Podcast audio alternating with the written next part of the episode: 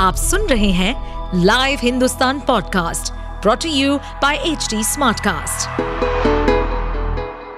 नमस्कार ये रही आज की सबसे बड़ी खबरें। छोटी सोच बदले की राजनीति नेहरू मेमोरियल का नाम बदलने पर बरसी कांग्रेस। केंद्र सरकार ने Nehru memorial library and museum का नाम बदलने का फैसला लिया है। अब इसे प्रधानमंत्री म्यूज़ियम एंड लाइब्रेरी सोसाइटी के तौर पर जाना जाएगा। सरकार के इस फैसले पर विपक्ष ने तीखा हमला बोला है और कहा कि यह फैसला घटिया और निराश करने वाला है। विपक्ष ने कहा कि यह सरकार इतिहास को नए सिरे से लिखना चाहती है। पूर्व केंद्रीय मंत्री जयराम रमेश ने कहा, नाम में बदलाव करना संकीर्णता और बदले की राजनीति का नतीजा है। बीते उनसठ सालों से Nehru memorial museum and library वैश्विक बौद्धिकता का अहम स्थान और किताबों का खजाना रहा है। मणिपुर में कानून व्यवस्था फेल, मंत्री ने अपनी ही सरकार पर उठाए सवाल। जातीय संघर्ष से प्रभावित मणिपुर अभी भी हिंसा की आग में जल रहा है। ये आग अब मंत्रियों के घरों तक पहुँच चुकी है। पहले राज्य मंत्री का घर जलाया गया और अब केंद्रीय मंत्री के घर को भी भी भीड़ ने आग के हवाले कर दिया। उपद्रवियों ने मणिपुर की राजधानी इम्फाल स्थित केंद्रीय विदेश राज्य मंत्री आर के रंजन सिंह के घर में पहले तोड़फोड़ की और फिर आग लगा दी। अब गुस्साए केंद्रीय मंत्री ने अपनी ही सरकार पर गंभीर सवाल खड़े किए हैं। आर के रंजन सिंह ने शुक्रवार को कहा कि राज्य में कानून और व्यवस्था की स्थिति पूरी तरह से विफल हो गई है। रामचरितमानस को मस्जिद में बैठकर लिखा गया, अब आरजेडी विधायक के बिगड़े बोल। बिहार की सियासत में रामचरितमानस पर विवाद फिर से शुरू हो गया है। शिक्षा मंत्री चंद्रशेखर के बाद अब आरजेडी के बाहुबली विधायक रीतलाल यादव ने रामचरितमानस को लेकर विवादित बयान दिया है।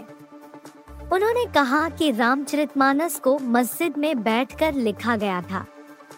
इतिहास उठाकर देख लीजिए। इस पर बीजेपी ने आपत्ति जताई है। इससे पहले नीतीश सरकार में आरजेडी कोटे से मंत्री चंद्रशेखर ने रामचरितमानस को नफरत फैलाने वाला ग्रंथ करार दिया था, जिस पर जमकर सियासी बखेड़ा हुआ था। ट्रेनिंग के दौरान ही सीआरपीएफ के दो जवानों को हार्ट अटैक, नहीं बच पाई जान। झारखंड में ट्रेनिंग के दौरान केंद्रीय रिज़र्व पुलिस बल के दो जवानों की मौत हो गई। दोनों जवानों ने सीने में दर्द की शिकायत की थी दोनों को अस्पताल में भर्ती कराया गया, लेकिन उनकी जान नहीं बचाई जा सकी मृत जवानों में सीआरपीएफ तेरह बटालियन के हवलदार प्रेम कुमार सिंह और बटालियन सात के शंभूराम गौड़ हैं। प्रेम कुमार सिंह मणिपुर वही शंभूराम गौड़ बिहार के रहने वाले थे दोनों को सीने में दर्द की शिकायत के बाद जमशेदपुर के मेडिट्रीना हॉस्पिटल में भर्ती कराया गया था इलाज के दौरान दो घंटे के अंतराल पर दोनों जवानों की मौत हो गई।